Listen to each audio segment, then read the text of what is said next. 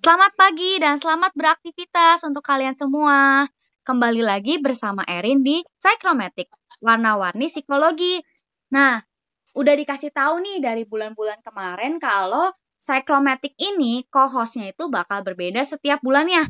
Nah, jadi bulan ini kita bakal ketemu sama co-host yang baru lagi. Boleh dong co-host barunya memperkenalkan diri. Makasih Erin. Halo semua, selamat pagi. Kenalin nih, nama aku Berlian, mahasiswa psikologi semester 5. Halo Berlian.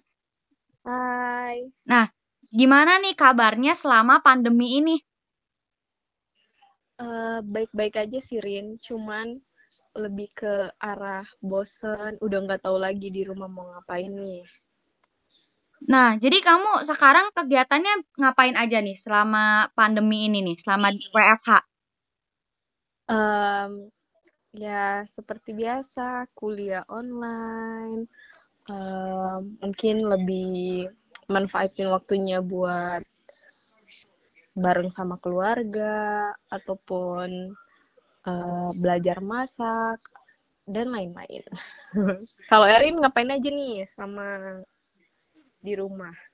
Hampir sama sih ya. Jadi kalau aku sendiri di rumah itu nggak jauh-jauh dari kuliah online, terus ngerjain tugas, terus uh, ngebantu orang tua juga. Habis itu uh, jadi guru dadakan juga buat buat ade kan karena sekolah online iya. juga. Nah, ya, kegiatannya paling nggak jauh-jauh dari itu sih, Rin ya. Iya, betul banget. Nah, selama pandemi ini nih kita tuh sering banget dengarnya kalau pandemi ini bikin kita tuh jadi bosen. Terus ada juga yang bilang kalau pandemi ini tuh bikin kita cepat stres. Nah, jadinya tuh uh, kita tuh perspektif kita tuh bilang kalau pandemi ini tuh uh, sesuatu yang buruk. Tapi menurut Berli sendiri ada nggak sih manfaat positif dari pandemi ini? Kalau menurut aku sendiri ya, meskipun uh, ada dampak negatif dari pandemi ini, tapi ada dampak positifnya juga.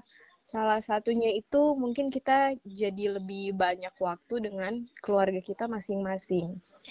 Nah, dengan mungkin lebih banyak waktu yang bisa kita habisin sama keluarga, kita bisa melakukan berbagai aktivitas bareng-bareng tuh sama keluarga.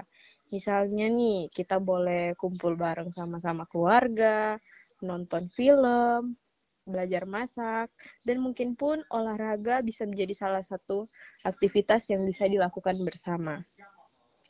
Meski mungkin hal-hal yang udah disebutin tadi itu nggak bakal mengurangi ataupun mengusir kecemasan dan ketakutan di tengah kondisi pandemi ini, tapi uh, setidaknya bisa mengurangi sedikit rasa bosan kita kalau misalnya di rumah. Nah, seperti yang tadi udah dipaparin sama Berli, hidup di tengah pandemi itu emang gak gampang ya. Terus iya. kita juga nggak ada kepastian nih kapan pandemi ini bisa selesai. Tapi bukan berarti kita, hal itu tuh nggak bisa kita kendalikan.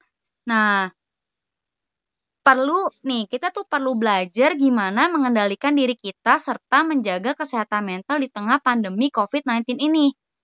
Berdasarkan beberapa penelitian, meditasi terbukti efektif untuk menenangkan diri selama masa pandemi ini. Tidak hanya bisa dilakukan secara sendirian, meditasi juga bisa dilakukan di tengah keluarga. Nah, selama ini tuh meditasi mungkin dianggapnya nggak penting ya, terus atau juga uh, masih banyak yang bertanya meditasi itu harus ngapain gitu.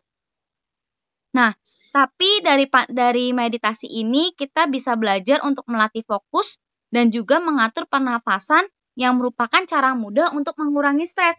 Nah, tapi kita harus tahu dulu nih, meditasi itu apa? Boleh dijabarin nggak, Berli? Meditasi itu apa sih? Oke, nah ini menurut dokter Putu, meditasi itu merupakan teknik latihan konsentrasi yang digunakan untuk dapat meningkatkan taraf kesadaran yang selanjutnya dapat membawa proses-proses mental dapat lebih terkontrol secara sadar. Saat orang melakukan meditasi, frekuensi getaran gelombang otak naik turun, nafas akan melambat, dan oksigen yang terpakai menjadi lebih hemat. Gelombang otak tersebut juga akan mencapai alam bawah sadar, dan gelombang otak akan mendatar dan berada pada keadaan alfa. Keadaan ini dinamakan keadaan homeostatis atau seimbang, sehingga otak akan mengeluarkan hormon endorfin dan terjadilah self healing rin. Nah, tadi kan kita udah tahu nih pengertian dari meditasi itu apa.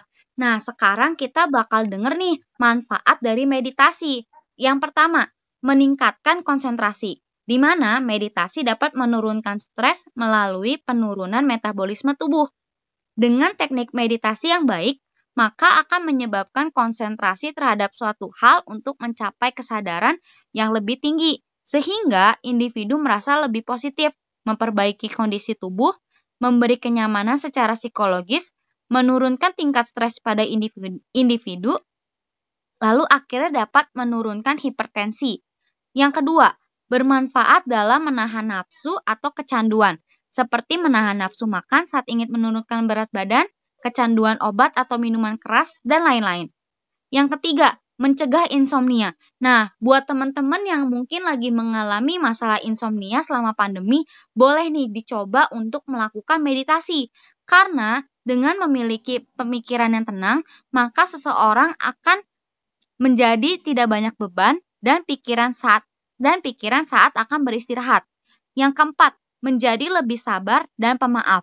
Ketika seseorang selalu berpikiran positif dan bersifat dan bersikap tenang, maka ia akan menjadi lebih bersabar dan mudah memaafkan. Dengan begitu pun, individu akan mengurangi rasa cemasnya terhadap hal yang dirasa mengganggu kehidupannya. Yang kelima, melatih fokus agar tidak tersesat dalam pikiran yang buruk. Nah, tadi kan ada lima tuh yang udah disebutin. Nah, kira-kira dari Berli ada nggak sih manfaat lain dari meditasi ini?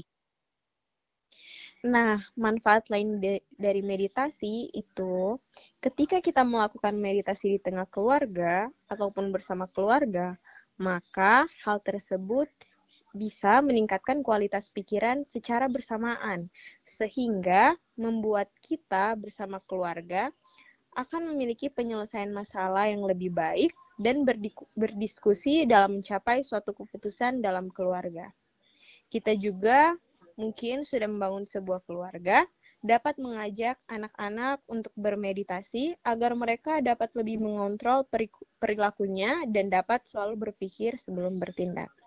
Selain itu, eh, manfaat untuk anak-anak juga lebih dapat menyelesaikan masalah dengan lebih bijak dan dewasa karena pikirannya sudah menjadi lebih tenang dan seimbang.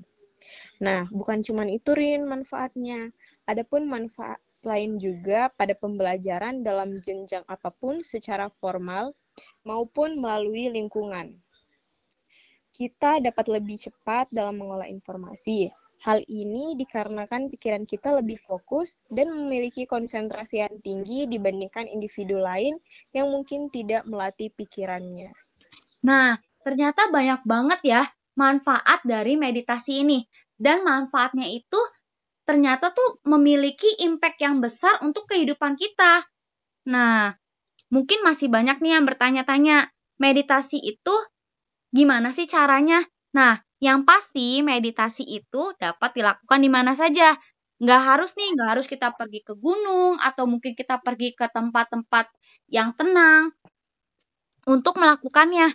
Nah, meditasi ini bisa dilakukan di dalam rumah sehingga kita bisa melakukan hal itu baik sendiri ataupun bersama keluarga. Nah, kita harus memilih waktu yang tepat di mana kita dan keluarga memiliki waktu luang dan tidak diganggu oleh apa pun dan siapa pun. Kemudian, kondis kondisikan sekitar kita agar tetap tenang dan nyaman untuk melakukan meditasi. Hal ini dapat membantu untuk meningkatkan fokus ketika bermeditasi. Nah, sekarang kita akan Dengar nih, sekarang kita akan tahu gimana caranya melakukan meditasi dengan benar. Boleh boleh diceritain nggak Berli gimana caranya kita bisa bermeditasi dengan dengan tenang? Nah, Erin, sebenarnya bermeditasi itu gampang lakuinnya. Uh, Yang pertama itu mungkin kita bisa lakuin meditasi dengan duduk ataupun berbaring. Posisikan tubuh kita senyaman mungkin.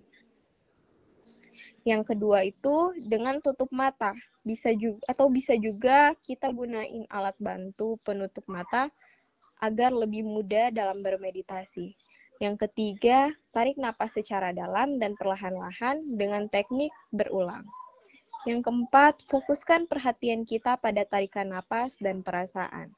Yang kelima, fokuskan pikiran pada berbagai bagian tubuh secara bergantian sambil terus menarik napas secara perlahan. Yang keenam, ketika melakukan hal ini, bisa juga dikombinasikan dengan mungkin kita mengucapkan doa dan ucapan syukur sesuai dengan kepercayaan kita masing-masing. Dan yang terakhir, jika mungkin pikiran kita mulai kehilangan fokus, boleh kita langsung arahkan kembali ke pikiran dan pernapasan kita. Nah, setelah kita dan keluarga mungkin udah terbiasa nih dengan meditasi yang dilakukan dilakukan dengan duduk. Nah, kita bisa mencoba bermeditasi dengan berjalan. Caranya adalah memfokuskan pada pergerakan kaki dan hindari berjalan terlalu cepat.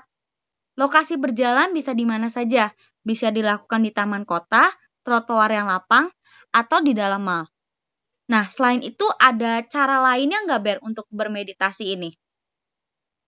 Nah, selain itu, membaca dan merefleksi bacaan bahkan bisa menjadi bagian dari meditasi pula, Lorin.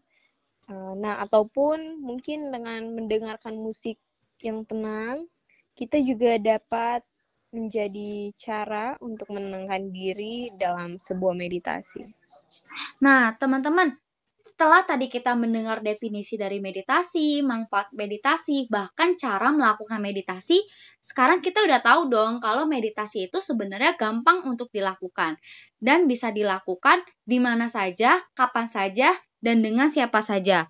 Nah, maka dari itu kita bisa perlahan-lahan membangun kebiasaan untuk melakukan meditasi supaya pikiran kita lebih tenang dan mendapatkan manfaat dari meditasi tersebut. Namun, perlu adanya penghindaran dalam menyalakan alarm untuk menandai selesainya melakukan meditasi. Selain itu, sebaiknya ketika akan melakukan meditasi, kita tidak melakukannya setelah makan ataupun dua jam setelah makan, melainkan di atas dua jam setelah makan karena proses pencernaan dapat mengganggu proses meditasi. Untuk memperoleh hasil yang maksimal, jadikan meditasi tersebut sebagai bagian dari aktivitas rutin dalam keluarga setiap hari. Nah,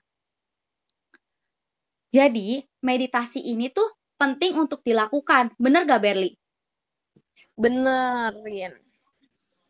Nah, maka dari itu kita harus nih ngebangun kebiasaan meditasi ini sama kayak olahraga, kita harus membangunnya tuh secara perlahan-lahan. Misalnya awalnya seminggu sekali, terus kemudian dari seminggu sekali jadi seminggu dua kali. Dan itu tuh harus dilakukan secara bertahap dan dilakukan dengan konsisten. Nah, sekian podcast kita untuk bulan ini. Terima kasih ya Berli untuk jadi co-host uh, Psychromatic di bulan ini nih. Makasih juga Erin buat kesempatannya. Oke, selamat pagi teman-teman dan sampai ketemu di podcast selanjutnya. Bye-bye. Bye.